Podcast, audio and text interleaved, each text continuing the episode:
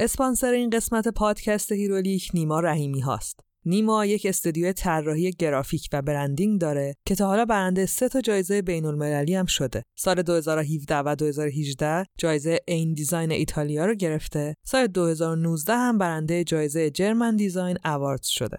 آدرس وبسایتش rahimiha.com که خودش نمونه جذابی از طرحهایی که می‌زنه و پروژه‌هایی که کار کرده. شما می‌تونید برای طراحی لوگو، ست اداری، طراحی های اجتماعی، دستور عمل برندینگ و طراحی وبسایتتون یه سر به سایت نیما بزنین و خیالتون از هویت بصری برندتون راحت بشه. من لینک وبسایت استودیو رحیمی ها رو می‌ذارم تو توضیحات پادکست که با کاراش بیشتر آشنا بشین. دمتونم گرم.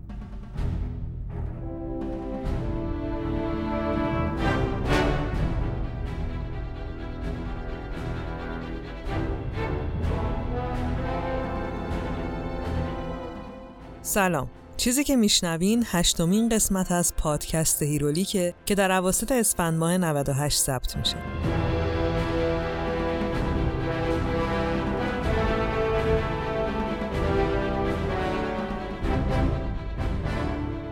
هیرولیک روایت تولد و زیست ابرقهرمان هاست. روایتی که من با استفاده از منابع مختلف ولی در نهایت بر اساس تحلیل ها و برداشت های خودم تعریف می‌کنم. قسمت هشتم هیرولیک میشه آخرین قسمت سال 98 سالی که واقعا وقتش بود که تموم شه. امیدوارم 99 اینجوری نباشه و همین نامشخص بودنش می‌تونه امیدبخش باشه. از همین الان سال نو مبارک و امیدوارم خیلی تعطیلات بهتون خوش بگذره و بقیه سال رو هم با آرامش طی کنید سال 98 هیرولیک متولد شد و مهمترین اتفاق امسال من بود. بیشتر از خود هیرولیک همراهی شما ارزش من بود. مرسی که کنارم بودین و قول میدم تو سال جدید با انرژیتر و باحالتر برگردم. بازم تشکر کنم از همراهیتون تو سایت حامی باش. بی نهایت ممنونم. لینک سایت رو می‌ذارم تو توضیحات اپیزود که اگر دوست داشتین می‌تونین هیرولیک رو از اون طریق حمایت مالی کنید. اپیزود آخر سال رو اختصاص دادم به یه انسان نیمه جهنمی یه قهرمان البته ضد قهرمان که با نیروهای اهریمنی قدرتمند شده و با همونا با آدم بدا موجودات جهنمی میجنگه.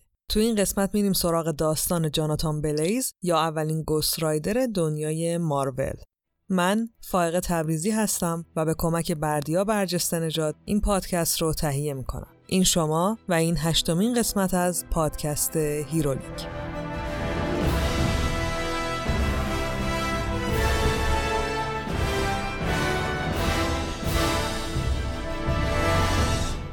تو سال 1972 مارول کتاب مصوری رو منتشر کرد و با قیمت دونه 20 سنت گذاشت تو فروشگاه برای فروش. تو اون کتاب شخصیت جدیدی معرفی شده بود به اسم گوست رایدر یا جاناتان بلیز که یک کاپشن چرم مشکی می پوشید و یه موتور بزرگ و سیاه سوار می شد. یه آدم عادی که نیروی اهریمنی داشت و جمجمه مبارکش هم شعله ور می شد. یعنی دیگه از ماسک و نقاب و اینا خبری نبود. جاناتان یا جانی وقتی ماه بیرون می‌زد صورتش می‌شد یه اسکلت شعلهور و جذاب و قبل از طول آفتاب به وضعیت نرمال برمیگشت. داستانی با موضوعی نیمچه مذهبی جادوگری که همینم استثنایش کرده بود. این داستان استثنایی محصول خلاقیت مردی بود به نام گری فردریک گری سال 1943 و تو شهر جکسون میزوری به دنیا اومد. اولین جرقه های استعداد گری وقتی خودش نشون داد که دیگه پسر نوجوان دبیرستانی شده بود. گری اونجا شروع می‌کنه به ویرایش کردن مجله مدرسهشون و تو همون مجله با یه پسر دیگه به اسم روی توماس آشنا و رفیق میشه. گری بعد از تموم شدن درسش یه کار توی روزنامه کوچیک پیدا می‌کنه و به عنوان ویراستار مشغول به کار میشه. در واقع چون یه جورایی تنها کارمند محسوب می‌شد، نوشتنم به عهده خودش بود تو همون جوونی یا تقریبا میشه گفت نوجوونی زن هم گرفته بود و دیگه انقدر از هر طرف بهش فشار میاد که میره سراغ الکل و واسه مدت خیلی خیلی طولانی هم بیخیال نمیشه. زنش هم همون اول بچه بغل البته می‌ذاره و میره. خلاصه سال 1965 میشه و روزنامه به گری اعلام می‌کنه که از پس مخارج همون یه نفرم دیگه بر نمیاد و کلا قراره که تعطیل بشه. گری اینجا در فقیرترین حالت ممکن تو زندگیش بود. برای همین هم میره توی کارخونه کوچیک و اونجا شروع به کارگری می‌کنه. تا اینکه یه نامه به دستش می‌رسه. نامه از طرف همون رفیق دبیرستانش روی توماس بود که با هم تو مجله مدرسه کار می‌کردن. روی به عنوان ویراستار تو انتشارات مارول مشغول شده بوده و توی نامه هم از مارول و اتفاقای هیجان انگیزش تعریف کرده بوده و به گری پیشنهاد داده بوده که بهش ملحق بشه گری که نه کار درستی داشته دیگه و نه زن و بچه همونا سوار اتوبوس میشه و فردا حالا نه ولی پس فرداش می‌رسه نیویورک.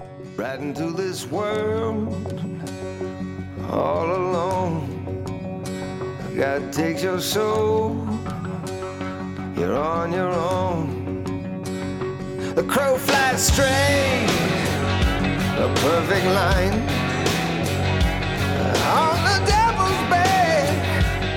you die.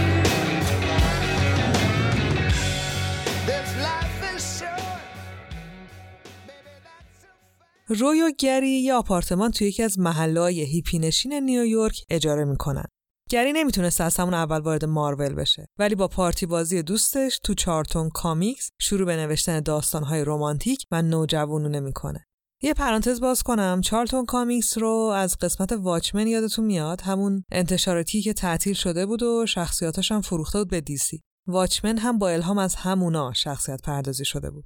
حالا اینجا چارتون هنوز تعطیل نشده و با مخارج حداقلی و داستانهای معمولی داشته روزگارش رو میچرخونده. گری با درآمد نوشتن داستان مصور عاشقانه زندگیش رو یه جورایی جمع و جور می‌کنه. در همون حال هم روی بهش یاد میده که چجوری داستان ابرقهرمانی بنویسه و شخصیت مستقل خلق کنه. گری بعد از اینکه دیگه تقریبا یاد گرفته بوده باید چی کار کنه با کمک روی وارد انتشارات مارول میشه و به عنوان ویراستار و نویسنده داستانهای کوتاه واسه شخصیت های موجود شروع به کار البته اونم به صورت پروژه‌ای می‌کنه خیلی خلاصه بگم که تو اون زمان مارول از طراحا و نویسنده های freelance استفاده می‌کرده. اونام سفارش رو انجام می‌دادن و روی یا اگه خیلی قضیه حساس بوده بلند مرتبه های مارول یه نگاهی بهش مینداختن و بعد هم می‌دادن واسه چاپ. نه اینکه کلا اینجوری بوده ها نه. به جای اینکه نویسنده و هنرمندای جوون و کم تجربه رو استخدام کنن باهاشون اینجوری کار می‌کردن گری مدت زیادی به همین روش کار می‌کنه و کم کم میره سمت داستانهایی که در مورد جنگ و قهرمانهای ملی بودن.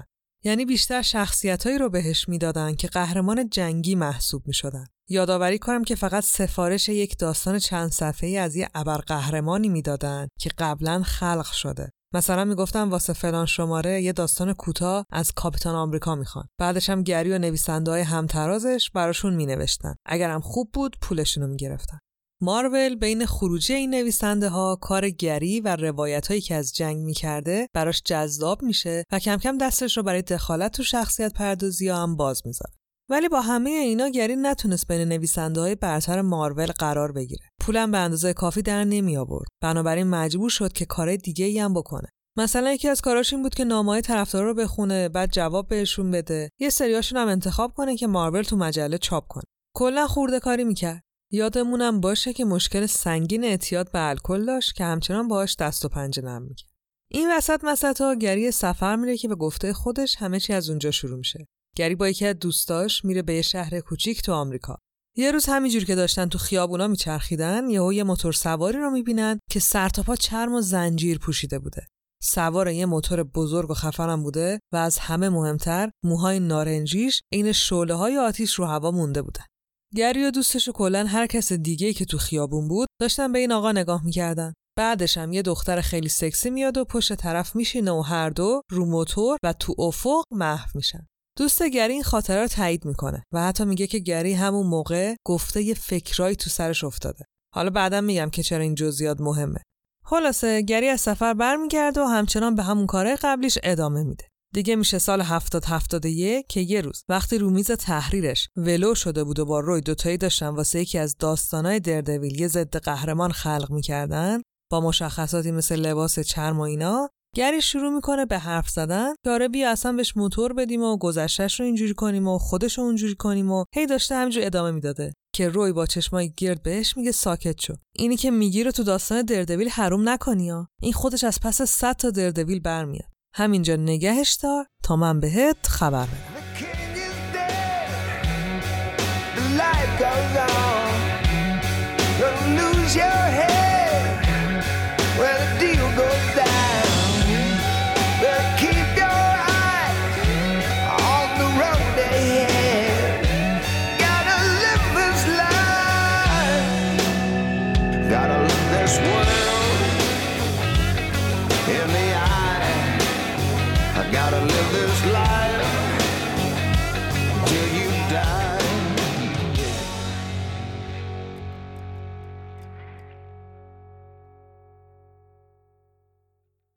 روی میره و خیلی ریز ماجرا رو به مارولیا میگه. اونام خوششون میاد. قرار میشه که گری و روی برن بنویسن و بیان تحویل بدن تا تصمیم نهایی گرفته بشه.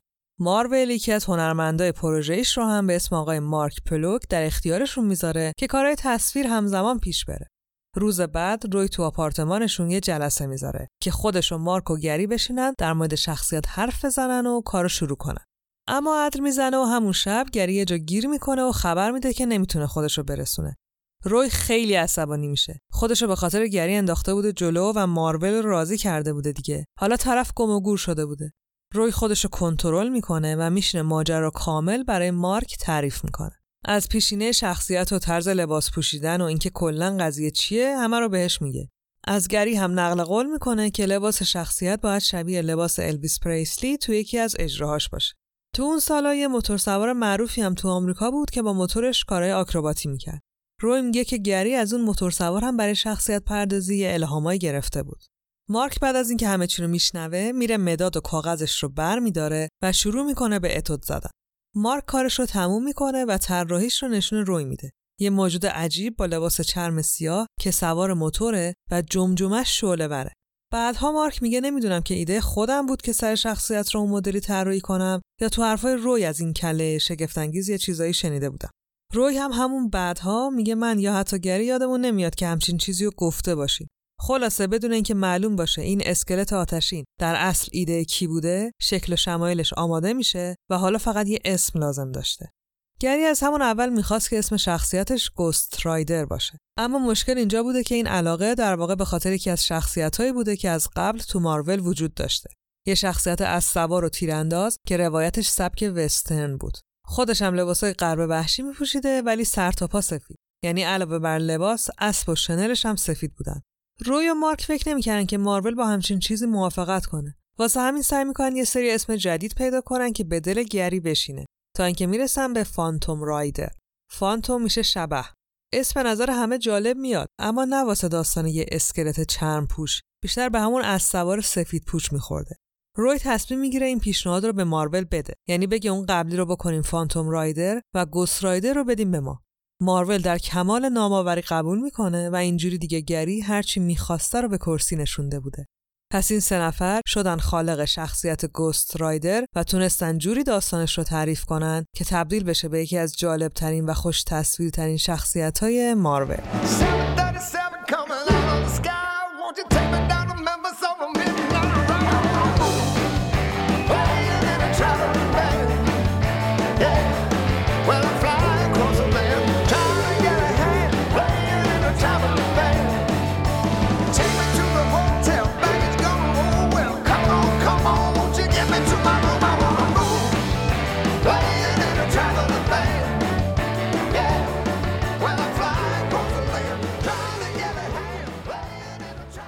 Ghost Rider تر و تازه برای اولین بار در آوریل 1972 و تو مجموعه به اسم Spotlight Comics منتشر شد. Spotlight هم یه سری داستانی یا مجموعه بود که تو هر شماره شخصیت های جدیدی که حالا ایده هاشون از نویسنده مطرح نبود اونجا معرفی می شدن تا عکس‌العمل مردم سنجیده بشه. اینکه دوستش دارن یا ندارن و می‌خوان بازم ازش بخونن یا نه. Ghost Rider هم از این قاعده مستثنا نبود. ولی کاملا قابل پیش بینی بود که خواننده‌ها شدیداً تحت تاثیر قرار بگیرن. جدای از زیبایی و ابهت بصری شخصیت، داستانم جذاب و گیرا بود. شماره پنج Spotlight از اول تا آخر اختصاص داده میشه به Ghost Rider. البته قبلش یه تبلیغ کوچولو تو داستان اسپایدرمن براش منتشر می‌کنن. یعنی اونجا خیلی ریز سر و کلش به عنوان یه ضد قهرمان با قانونای خودش پیدا میشه. کلا Ghost هم مثل خیلی از شخصیت های دیگه ذات خیلی گوگولی نداشته. دنبال آدم بدا بوده ولی خیلی براش مهم نبوده چه جوری حسابشون رو برسه. تو انگلیسی به این شخصیت ها میگن ویجلنتی من خیلی فکر کردم به جای این کلمه چی بذارم. یاقی یا کل خراب مثلا. تا اینکه یکی از دوستان پارتیزان رو پیشنهاد داد که به نظرم نزدیکترین کلمه به مفهومیه که می‌خوام برسونم. خلاصه گوست رایدر یه پارتیزان بود با نیروهای ماورایی یا بهتر بگم اهریمنی. گوست رایدر خیلی سریع محبوب میشه و 6 تا نسخه دیگر رو هم تو همون اسپاتلایت واسه خودش قبضه می‌کنه. همینم میشه که مارول براش یه مجموعه اختصاصی در نظر می‌گیره و دیگه از قسمت تازه واردا میارتش بیرون. داستان اسکلت شورور از همون سال 1972 تا 83 همینجور با قدرت ادامه پیدا می‌کنه و با اینکه گری مدت زیادی به نویسندگی برای این شخصیت ادامه نمیده اسمش به عنوان خالق حفظ میشه حتی بعدها تو دنیای مدر و تو دو تا مجموعه‌ای که سال 90 به بعد منتشر شدن اسم گری رو کتابا میمونه.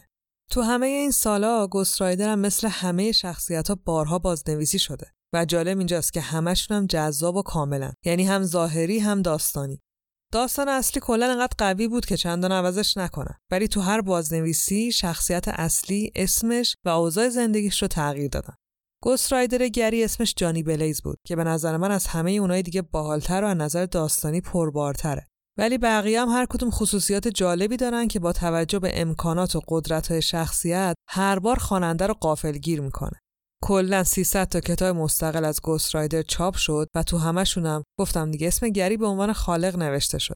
گری کلا هیچ وقت سمتش از نویسنده پروژه مارول تغییر نکرد.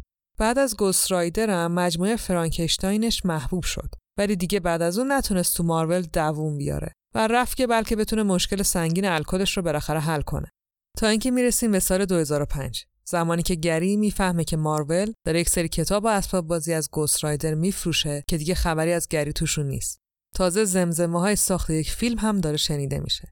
گری قاطی می‌کنه و تصمیم می‌گیره از مارول شکایت کنه. تصمیمش رو هم عملی می‌کنه و اینجوری یکی از معروفترین پرونده ها علیه مارول به جریان میفته.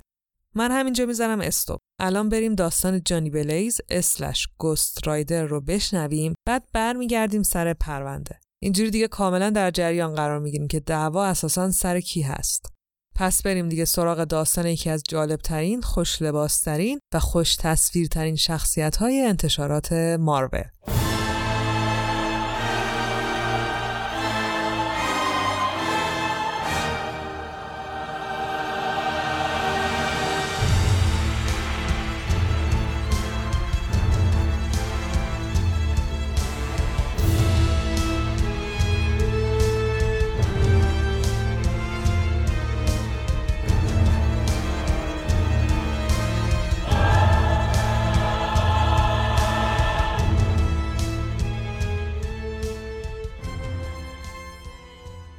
نزدیک به 20 هزار سال پیش گروهی از انسانها با کمک قدرتی اهریمنی و محبوس شده توی گردن بندی به اسم انتقام برای از بین بردن یه دشمن مشترک با هم متحد میشن. روح اهریمنی انتقام در واقع قدرت خیلی زیاد و ترسناک بود که سالها درون یک گردنبند دوران عهد عتیق نگهداری می‌شد که بهش مدالیون انتقام هم می‌گفتن. این قدرت توانایی یکی شدن با موجودات زنده رو داشت و تسخیرشون می‌کرد. یعنی در واقع برای به کمال رسوندن نیروی وجودش نیاز به میزبان داشت.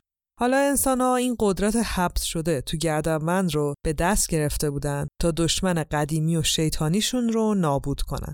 دشمنی به نام زاراتوس. زاراتوس یکی از شیاطین رانده شده از آسمان بود که از روح انسانها تغذیه می کرد و اونا رو به خدمت خودش در می آورد. تعداد زنها و مردایی که روحشون رو به این اهریمن سیری ناپذیر میفروختن هر روز بیشتر و بیشتر می‌شد که همینم باعث می‌شد سالهای سیاه و سیاهتر به سرنوشت بشر اضافه بشه. زاراتوس برای خودش امپراتوری از انسانهایی ساخته بود که در خدمتش بودن و صبح تا شب پرستشش می‌کردن. این پادشاهی یه دشمن دیگه هم داشت. یه اهریمن مثل خود زاراتوس به اسم مفیستو که میشه همون شیطان خودمون. یکم اسامی زیاد شد یه مرور با هم بکنیم یه گروه از انسانها با قدرت محبوس شده انتقام توی گردنبند می‌خوان برن به جنگ زاراتوس که به شدت در حال تغذیه از روح انسان هاست. از طرفی مفیستو که همون شیطانه چشم نداره زاراتوس رو ببینه چون دیگه زیادی داشته قدرتمند می‌شده. جنگ سختی در می‌گیره. جنگی که مفیستو هیچ دخالتی توش نمی‌کنه و فقط یه گوشه میشینه تا آخرش غنایم رو تصرف کنه. توی این جنگ خیلی تحت تاثیر زاراتوس قرار می‌گیرن و روحشون رو در اختیارش قرار میدن. انقدر که تو خط مقدم فقط چند نفر باقی میمونن که در نهایت با کمک گردنبند انتقام و خلوص نیت خودشون می‌تونن به قول محله آخر یا همون زاراتوس برسن. زاراتوس تقریبا هرچی که داره و نداره رو نابود می‌کنه تا بتونه جلوی شکست خوردنش رو بگیره. ولی آخرش قدرت گردنبند به زانو در میارتش. ولی نه برای همیشه روح زاراتوس یا همون اساره وجودش از بدنش جدا میشه و داخل همون گردنبند انتقام اسیر میشه. حالا زاراتوس دیگه جسم نداشت و فقط یک روح قدرتمند و پلید بود که با روحی قدرتمندتر از خودش توی مدالیون بزرگ و جادویی گیر افتاده بود. یعنی اون گردنبند انتقام حالا گردنبند انتقام و زاراتوس محسوب میشه. یه گردنبند که هر دوتا نیرو رو تو خودش نگه داشته. بازمانده های جنگ خوشحال میشن ولی خب حالا یه نگرانی بزرگتر پیدا کرده بودن. مفیستو. مفیستو خوب می‌دونست که اگه روح زاراتوس رو پیدا کنه در واقع حالا قدرت انتقام رو هم می‌تونه به دست بیاره و برای این کارم فقط کافی مدالیون رو بدزده همون گردن بنده از طرفی مدالیون شروع کرده بود به ترک خوردن. ترکای ریز. به این معنی که برای هر دوی اون قدرت ها اون تو به اندازه کافی جا نبود. منظور از هر دوی قدرت ها هم روح انتقام و روح زاراتوسه که از نیروهای اهریمنی محسوب می و کنار هم بودنشون می‌تونست یه فاجعه غیرقابل کنترل به وجود بیاره. تنها راهی که به ذهنشون می‌رسه اینه که مدالیون رو به چند قسمت تقسیم کنن و هر کدومش رو وارد روح و تیر و ترکیه یه خانواده کنن. دقیقا اینی که گفتم یعنی چی؟ یعنی مدالیون رو به چند تکه تقسیم کردن. قدرت و ارواح داخلش رو با یه تلسم خیلی سنگین و ترسناک وارد نسل سه تا از خانواده های فک و فامیلای خودشون کردن. اینطوری که اولین فرزند به دنیا اومده از هر خانواده و بعد اولین فرزند اون و همینطور به ترتیب با قسمتی از قدرت زاراتوس روح انتقام به دنیا می اومدن و اونا رو داخل وجود خودشون حمله می‌کردن. انگار تو دینه فرزند اول هر خانواده یه چیزی بود که می‌تونست اون رو شیطانی کنه. البته این پلیدی تا وقتی خود اون بچه کار شیطانی نمی کرد خودش رو نشون نمی‌داد. این خانواده تحت حفاظت قرار می گیرن تا از دست مفیستو در امان باشن. اما مفیستو دست از گشتن بر نمی داره و همچنان و بدون اینکه ناامید بشه برای قدرتمندتر شدن صبر می‌کنه و صبر می‌کنه و صبر می‌کنه.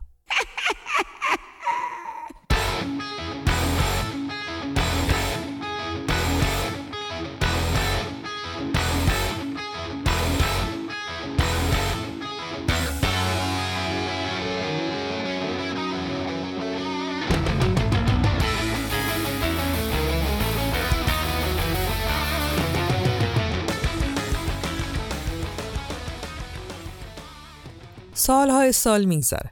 الان دیگه دنیا مدرن شده و کسی به جنگ شیاطین نمیره.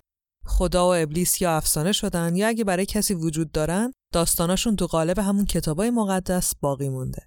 کسی به تلسم اعتقادی نداره. یا اگه داره باید این عقیده رو تو راهروهای زیرزمینی و تاریک فرقه های شیطان پرستی و رمالی پنهان کنه. اما چیزی که توی اون دوران کسی خیلی ازش خبر نداشت این بود که مفیستو همچنان وجود داره و از هدفش هم دست نکشیده. مفیستو حالا همه حواسش به نسل آخری که از اون خانواده است.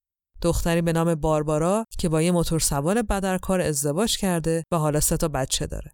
سالها قبل یکی از اجداد باربارا به وجه تاریک وجودش پی برده بود و تونسته بود قدرت‌های تاریک توی وجودش رو بیدار کنه. همینم باعث شد که مفیستو شاخکاش تیز بشه و بو بکش و این خاندان رو پیدا کنه. جد باربارا می‌تونه خودشون نجات بده و اسیر شیطان نشه. ولی از اونجایی که دیگه راز همه چیز برملا شده بود و می‌دونست اعضای خانوادش با چه خطایی روبرو هستن یه نامه می‌نویسه و به نسلهای بعدی هشدار میده. اما اون نامه تو خونه آبا اجدادی گم میشه و هیچ وقت به دست هیچ کس نمی‌رسه. حالا باربارا و خانوادش دارن تو همون خونه زندگی می‌کنن.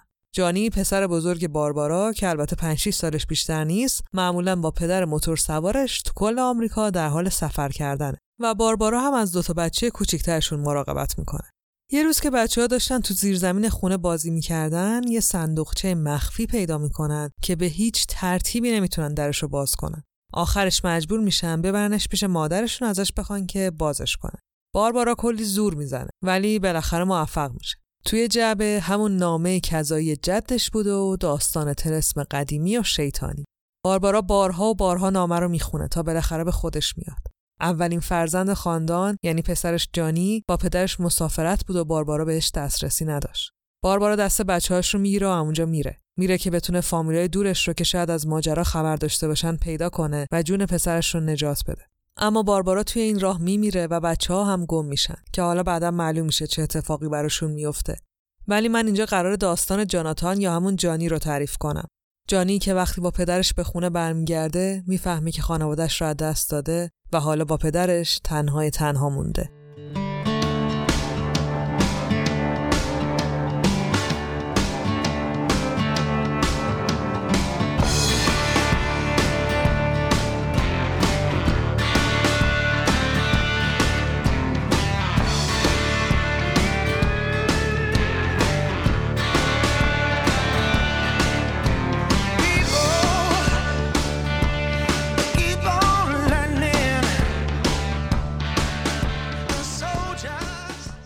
جاناتان بلیز پسر ارشد باربارا دیگه بعد از اون اتفاق خونه نموند و همراه پدر بدلکار موتور سوارش همون سبک زندگی خونه به دوشی رو ادامه داد. پدرش از این موتور سوارایی بود که حرکات آکروباتیک خطرناک انجام می‌دادن یا رو دیوار مرگ میچرخیدن. نمی‌دونم دیوار مرگ هنوز هست یا نه زمان ما تو شهر بازی دیوار مرگ بود که عملا یه استوانه بزرگ بود که موتور سوارا رو دیواراش میچرخیدن. بابای جانی هم کارش همین بود و با یه گروه نمایش کار می‌کرد. رئیس گروه که خیلی هم جانی رو دوست داشت اسمش کرش بود و جانی و پدرش رو گرفته بود زیر پروبال خودش. جانی خودش هم از همون بچگی شروع کرد به موتور سواری و کم کم با همه فوت و فنای این حرفه آشنا شد. اما مثل همیشه جناب سرنوشت سر کلش پیدا شد من نذاش این بچه روی آرامش رو ببینه.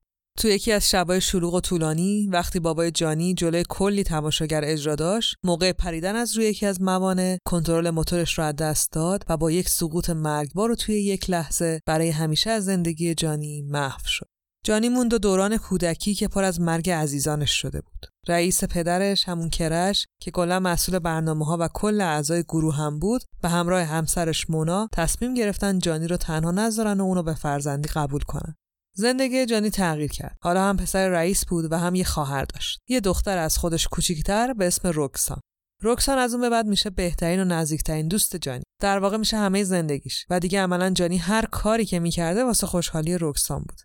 کرش پدر خونده جانی اونو تحت تعلیم خودش قرار میده و شروع می‌کنه باش تمرین کردن. دیگه هر طوری که میذاشتن جانی رو هم میبردن که هنرش رو نشونه همه بده. تو یکی از این سفرها تو چادری که قرار برنامه برگزار بشه وقتی جانی داره برای اجرای فرداش تمرین می‌کنه موتورش رو هوا آتیش می‌گیره. اون شب هم رکسان و هم مونا مادر خوندهش کنارش بودن و داشتن تماشا می‌کردن. جانی تو همون آسمون سعی می‌کنه که به دیوارها برخورد نکنه تا شعله ها به چادر سرایت نکنه همین هم میشه که خیلی ناجور رو به شدت سقوط می‌کنه. رکسان خشکش می‌زنه. مونا به سمت جانی میره و از روی زمین بلندش می‌کنه. ولی همون موقع موتور منفجر میشه و شدت انفجار مونا رو شدیداً زخمی می‌کنه. روکسان و جانی مونا رو می‌برن بیمارستان. اما آسیبی که به مونا رسیده بیشتر از این حرفا بوده که دکترها بتونن کاری براش بکنن. مونا در حالی که دستش تو دست جانی بود چشماش رو بست و از دنیا رفت. اونم در حالی که آخرین جملهش یه قول بود. یه قول که از جانی گرفت. مونا از جانی خواست که موتور سواری رو رها کنه و دیگه هیچ وقت اجرا نکنه. مونا حتی نرسید که جواب جانی رو بشنوه ولی مهم نبود جانی با آخرین کلمات دومی مادری که از دست داده بود احترام گذاشت و برای همیشه از موتور سواری و نمایش کناره گیری کرد.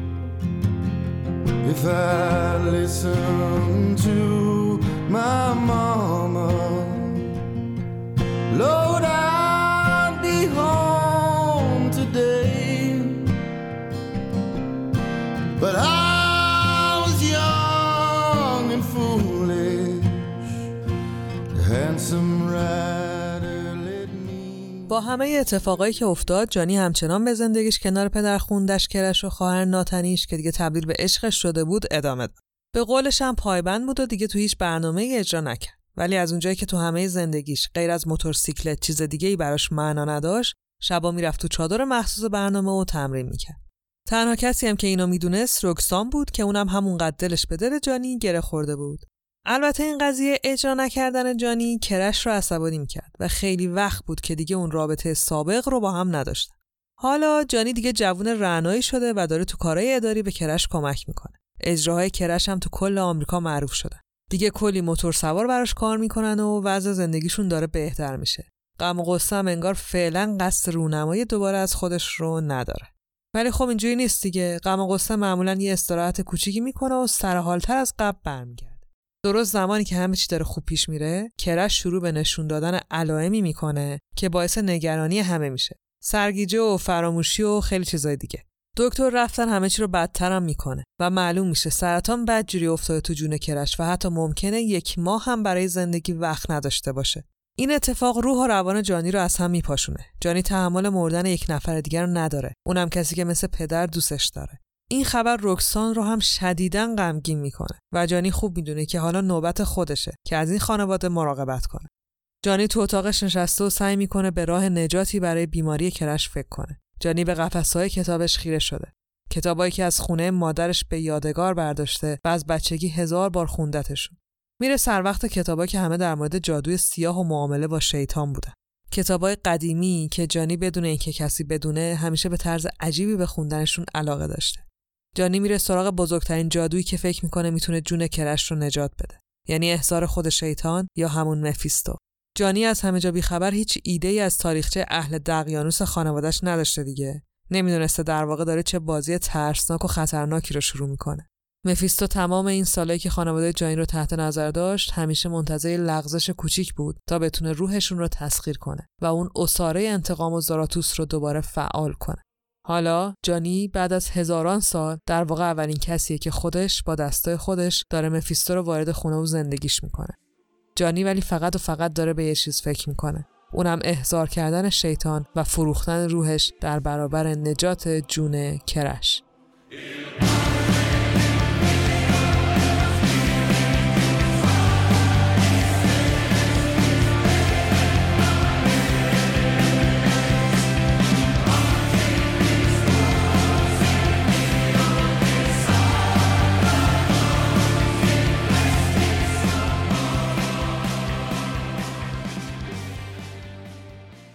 جانی بسات احضار مفیستو رو پهن می‌کنه. یه سری چیزا آورده مثل جمجمه بز و نمیدم ادرار مگس نابالغ و اینا. کتاب منحوسش هم جلوش بازه. داره با صدای بلند کلمات نامفهوم داخلش رو می‌خونه. کم کم همه جا تاریک میشه و یه سری نور قرمز مثل رد و برق شروع می‌کنن به خود نمایی تا اینکه بالاخره مفیستو شاخدار و قرمز رنگ با چشمای آتشین ظاهر میشه. مفیستو که می‌دونه دیگه روزای سرگردونیش با این حماقت جانی داره تموم میشه با خوشحالی به قربانیش نگاه می‌کنه و ازش می‌پرسه که چیکار می‌تونه براش بکنه. جانی داره از ترس سکته می‌کنه. رسما ابلیس رو از جهنم احضار کرده و حالا باید باش حرف بزن جانی میگه که چیزی نمی‌خواد فقط می‌خواد حال کرش خوب شه و در مقابلش هم هر کاری لازم باشه می‌کنه. مفیستو هم خیلی شنگول جواب میده. آقا کرش با من. قول میدم از سرطان نمیره ولی در عوضش. تو باید روحت رو به من بدی. راه برگشتی هم نداره. نمی‌تونی از زیرش در بری. جانی هم بیخبر از اینکه روحش چه متای گرانبهایی رو تو خودش پنهان کرده قبول می‌کنه.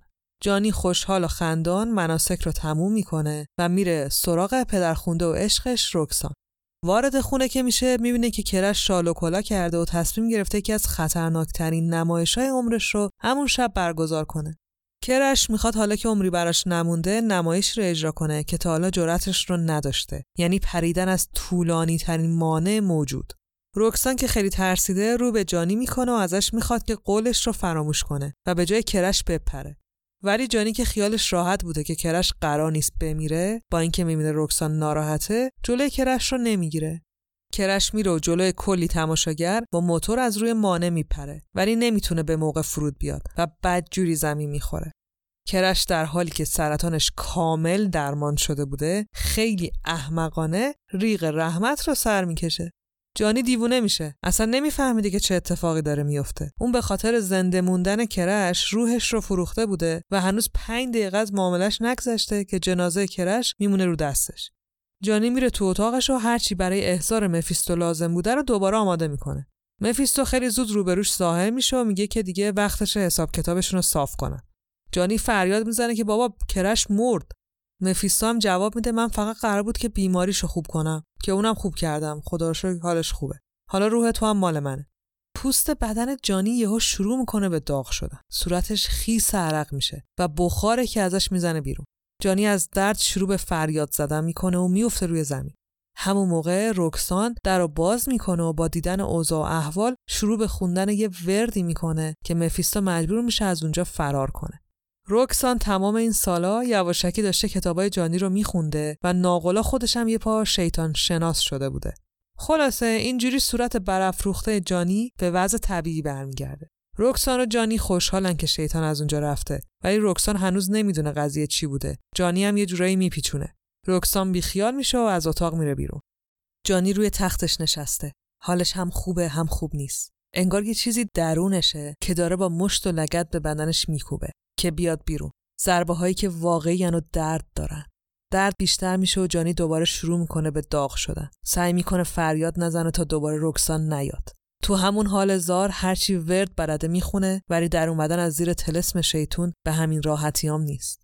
صورتش انقدر داغ میشه که دیگه نمی‌تونه به خوندن ادامه بده. انگار یه فلز مذاب رو قطره قطره داشتن روی صورتش میریختن. جانی انقدر به صورتش چنگ می‌زنه که همه دستش خونی میشه. یهو یه درد عظیم و ناگهانی تو وجودش منفجر میشه و بعد انگار همه چی تموم میشه. جانی یه مدتی ساکت و در هم مچاله شده روی زمین میمونه. حالا داشته میلرزیده. وقتی دیگه مطمئن میشه از سوزش و درد خبری نیست با ترس و لرز روی پاهاش وای میسه و تو آینه نگاه می‌کنه. تصویر داخل آینه جانی نیست. جانی به جای خودش یه جمجمه رو می‌بینه که در حال سوختنه. یه جمجمه خالی و ترسناک که شعله های آتیش دارن دورش تکون می‌خورن و انگار بخشی از صورتشن. جانی با معاملش با مفیستو ارواح پلید وجودش رو بیدار می‌کنه. یعنی همون روح انتقام و زاراتوس. ارواحی که براشون مهم نبوده که اصلا مفیستو چی می‌خواد و معامله کیلو چنده. اونا می‌خواستن فعال شن و تنها راهش هم ارتکاب یک گناه از سمت جانی بوده که خب بهتر از معامله با شیطان واقعا گناه بهتری وجود نداشته دیگه اینجوری میشه که از اون به بعد جانی فقط جانی نبوده. روح زاراتوس و انتقام تسخیرش کرده بودن و تونسته بودن حداقل شبها رو از آن خودشون کنن. یعنی جانی روزها خودش بوده و با شکل شمایل انسانیش. ولی شبا موجودی می‌شده به نام گوست رایدر. که البته ما تو خونه شراره صداش می‌کنیم. اگه گفتم شراره بدونی منظور همین گوست رایدر جهنمی خودمونه.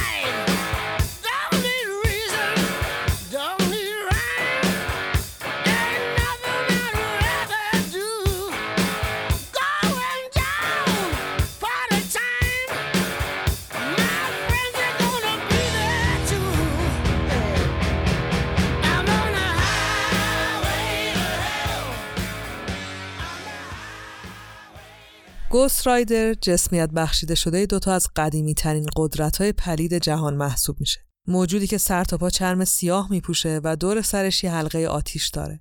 سری که فقط یه جمجم است. گوست رایدر می‌تونه موتورسیکلتش رو با سوخت جهنمی را بندازه و با چرخهایی که از سرعت زیاد آتیش می‌گیرن هر جا که دلش می‌خواد بره.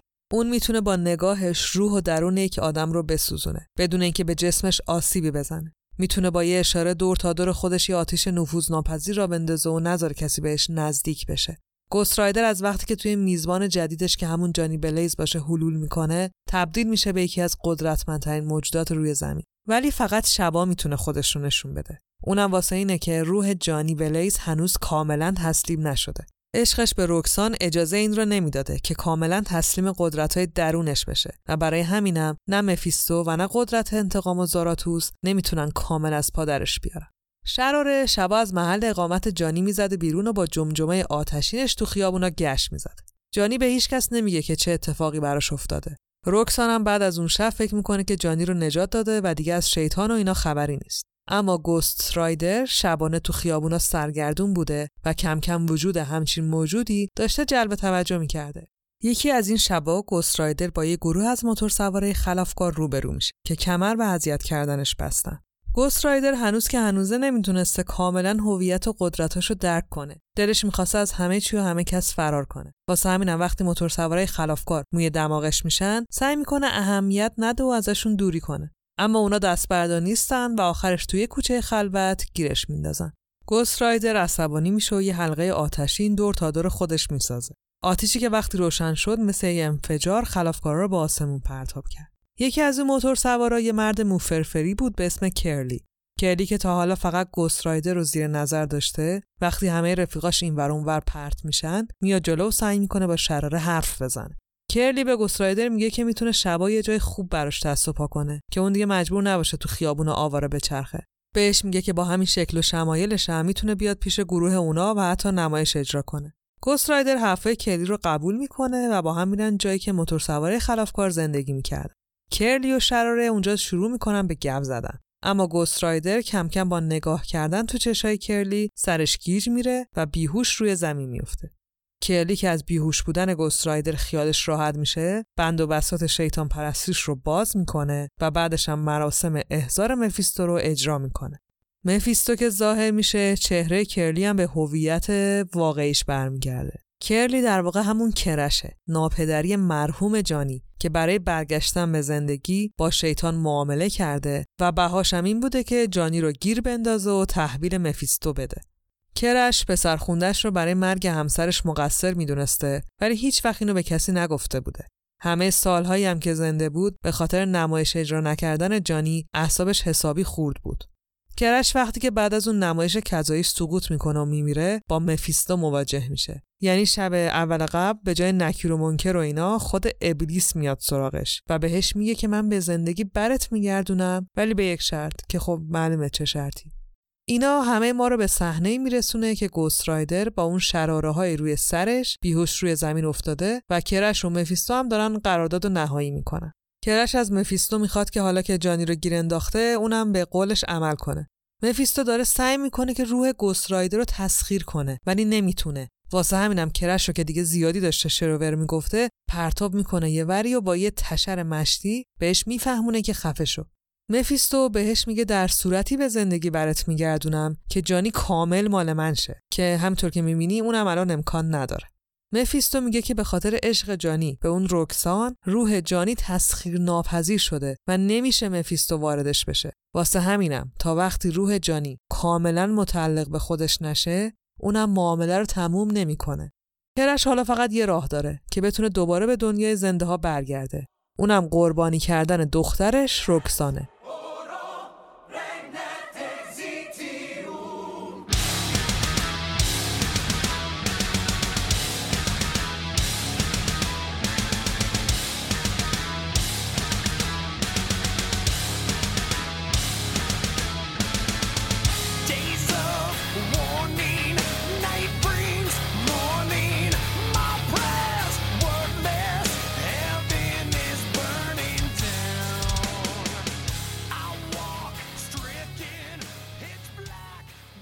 کرش با قیافه کرلی به محل اقامت رکسان میره. رکسان تو اتاقش نشسته که یهو در باز میشه و کرش و رفیقاش وارد میشن. کرش با همون تلسمی که قبلا گسترایدر رو خوابونده بود رکسان رو هم بیهوش می‌کنه و با خودش می‌بره. دیگه صبح میشه. جانی هم کم کم چشماش رو باز می‌کنه و می‌بینه که گوشه یه قبرستون متروکه افتاده و اصلا نمی‌دونه کجاست. چیزی هم از شب قبل یادش نمیاد. جانی بلند میشه و میره خونه. تا مدتی متوجه گم شدن رکسان هم نمیشه. تا اینکه بالاخره یکی از کارکنا میاد و بهش میگه که رکسان برای اجراش نرفته و نمی‌تونن پیداش کنن. جانی که از بقیه پرسجو می‌کنه می‌فهمه که نزدیکای صبح یه مرد موفرفری داشته اون ورا چرخ می‌زده. جانی یاد کرلی میفته و اینکه دیشب اون آخرین کسیه که یادش میاد باش حرف زده. چیزی به غروب نمونده و جانی آماده میشه که با هیبت گوست رایدر بره بیرون که رکسان رو پیدا کنه. در همین حال کرلی یا همون کرش رکسان رو گذاشته روی محراب و داره با یه مراسم خیلی دقیق و مجلل قربونیش می‌کنه. با شروع مراسم و پیدا شدن سرکله مفیستو چهره واقعی کرش هم دوباره خودشو نشون میده. کرش یه نیزه تلسم شده رو برمیداره که فرو کنه تو قلب دخترش. همون لحظه گسترایدر پیداش میشه و همه چی رو به هم میریزه. روکسان چشاش رو باز می‌کنه و می‌بینه که پدرش با گوست رایدر در حال جنگیدنه و یه موجود سرخ رنگ و شاخدار یا همون مفیستو هم داره فریادای ترسناکی می‌زنه. جانی به سمت روکسان میره و فراریش میده. بعدش هم سعی می‌کنه با پدر خوندش حرف بزنه و بهش بفهمونه که مفیستو تسخیرش کرده و عمرن که به قولش عمل نمی‌کنه و اینکه کرش نمی‌تونه زندگی قبلیش رو داشته باشه و با این معامله هم که کرده دیگه دور بهش رو هم باید خط بکشه این میون که جانی و کرش دارن با هم بحث می‌کنن مفیستو شدیدن حوصلش سر رفته و واسه همینم یکی از ملازمانش که یه اجدهای چند سر و دم بوده رو احضار می‌کنه و میندازه به جون اون دو نفر. خودش هم میره که به وقتش بیاد اجساد رو با کاردک جمع کنه. کرش و گوست رایدر با هم با اون اجدهای چغر بد بدن میجنگن. رفتن مفیستو و حالا جنگیدن در کنار گوست رایدر کرش رو کم کم سر عقل میاره. کرش یادش میاد که داشته دخترش رو قربانی می‌کرده و شروع می‌کنه به ننه من غریبم بازی. گوست رایدر که اعصاب کرش رو دیگه نداشته یه تشر بهش می‌زنه که آقا خودتو جمع کن تا هممونو به کشتن ندادی. کرش شدیدا تحت تاثیر تشر جانی قرار می‌گیره و ازش می‌خواد که بره و رکسان رو هم با خودش ببره. یکم تعارف و اینا می‌کنن تا بالاخره گوست رایدر قبول می‌کنه که بره و جون رکسان رو رجات بده. منطقی هم بوده دیگه کرش کسان زنده نبوده. خلاصه اجدهای شیطانی داشته هرچی بوده رو نابود می‌کرده کرش هم شروع می‌کنه به خوندن یک سری ورد که کل ساختمون رو داشته میآورده پایین. اجدها فریاد می‌زنه کرش فریاد می‌زنه ستونا میاد پایین همه جا پر از دود میشه. اصلا یه وضعی. گوست رایدر که سریع از ساختمون خارج شده بوده رکسان رو پیدا می‌کنه و میندازتش ترک موتور. رکسان خیلی گیشتر از این حرف و تو همون مرحله اول گیر کرده بوده. یعنی زنده موندن پدرش. باورش نمی‌شده که پدر مردش رو دیده. گوست رایدر البته اهمیتی نمیده و با یک سرعت فضایی جوری که کلا موتورش رو تبدیل به یک گلوله بزرگ آتشی می‌کنه از اونجا دورتر و دورتر میشه. صبح میشه. شعله های جمجمه گوست رایدر دوباره محو میشن و حالا جانی با صورت واقعیش کنار عشق زندگیش خوابیده. جانی دیگه می‌فهمه تا وقتی رکسان هست نه مفیستو و نه ارواح انتقام و زاراتوس نمی‌تونن کامل تسخیرش کنن. هرچی جانی بتونه گوست رایدر وجودش رو از اعمال شیطانی دورتر و دورتر کنه دشمن سرسختری هم برای مفیستو خواهد بود جانی تصمیم می‌گیره که جنگ با گوست رایدر وجودش رو نبازه و خودش رو برای مبارزه با جرم، جنایت و کسافت آدما آماده کنه. در واقع شیطانی بشه که از هزار تا مأمور قانون و ابرقهرمان نقابدار هم ترسناک تره.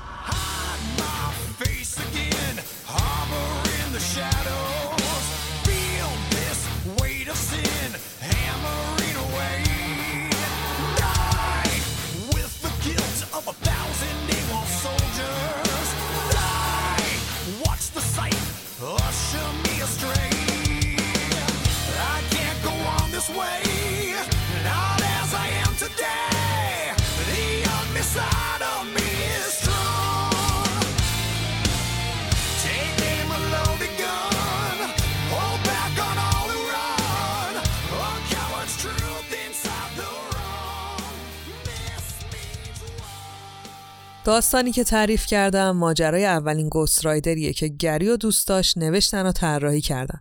ولی میزبان این شخصیت بارها عوض شده. یعنی جانی بلیز شاید اولین کسی بود که ارواح پلید رو با خودش حمل کرد. ولی آخریش نبوده.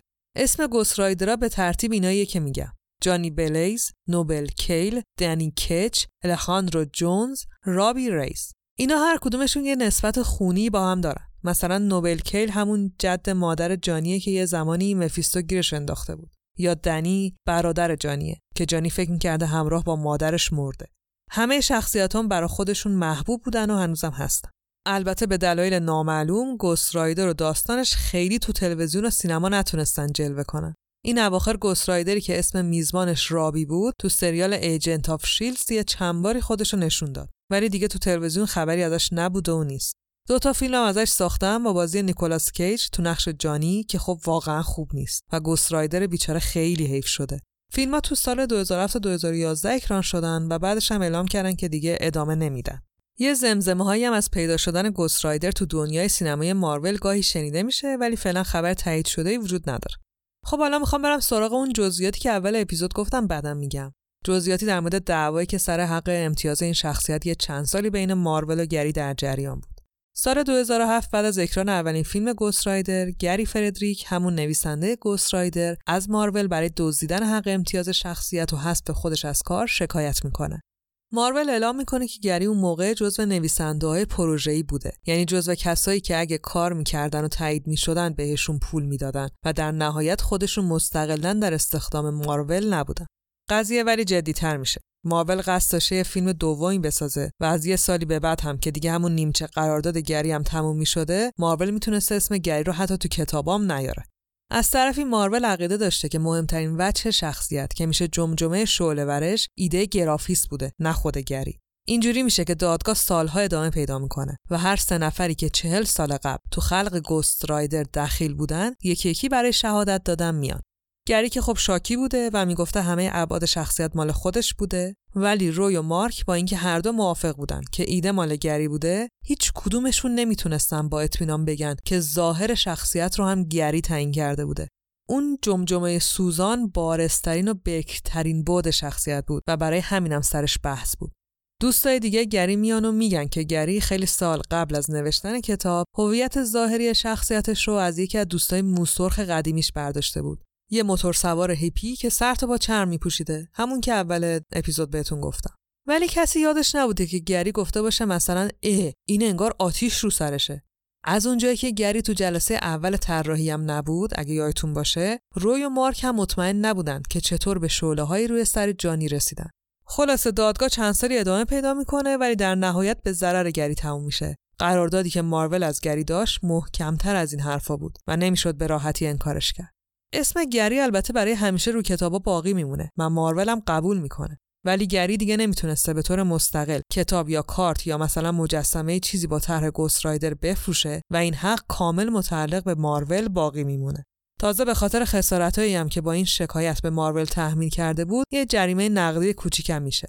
پس ماجرا این شد که گوست رایدر متعلق به مارول و با اسم گری باقی میمونه. گری هم خودش تو سال 2018 فوت می‌کنه و این پرونده برای همیشه بسته میشه.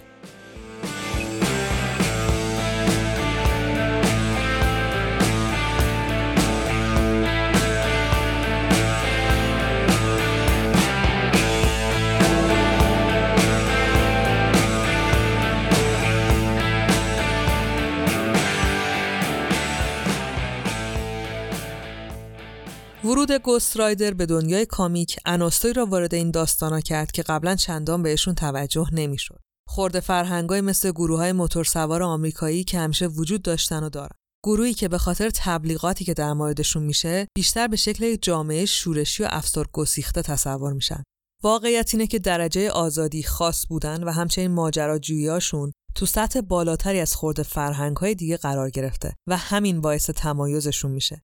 علاوه بر این تصویر عجیب و سهرامیز عمدتا مردا و کمی هم زنای چرمپوش با موهای بلندی که توی باد رها میشه اونم وقتی با سرعت زیاد رو موتورهای قولاساشون گاز میدن خودش بخش سینمایی و سرگرمی ماجرا رو به راحتی به دوش می‌کشه و شاید تو صنعت سینما مخصوصا خیلی لازم نباشه لایه های درونی عقاید این افراد رو هم کنکاش کرد.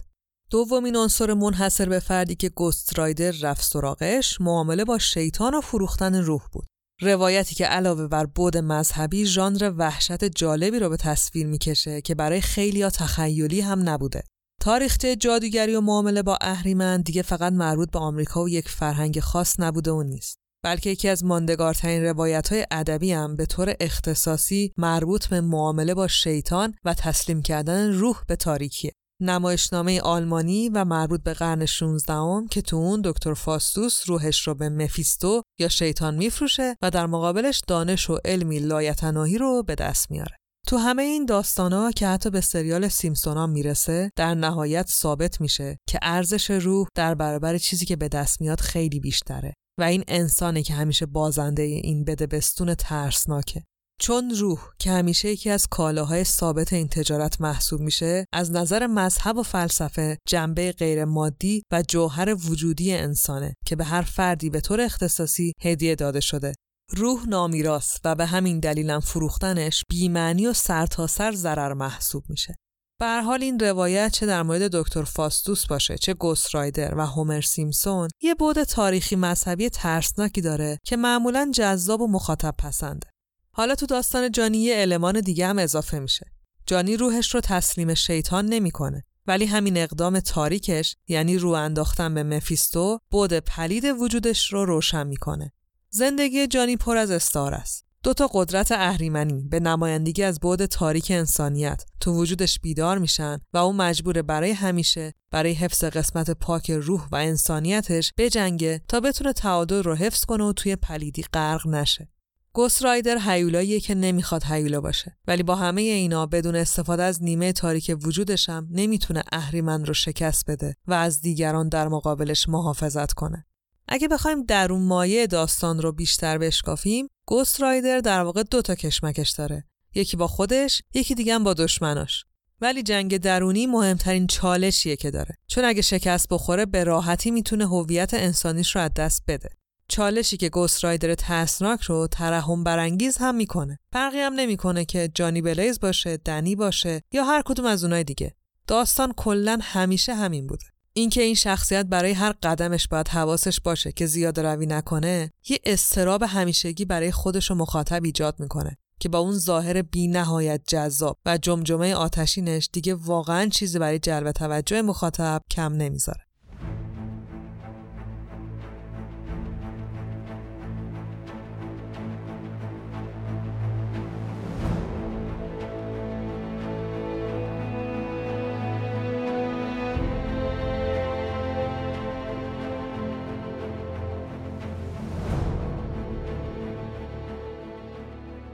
چیزی که شنیدین هشتمین قسمت از پادکست هیرولیک بود.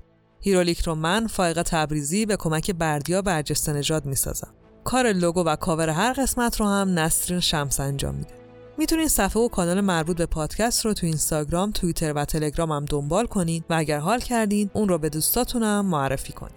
روزگارتون خوش، فعلا خدافظ.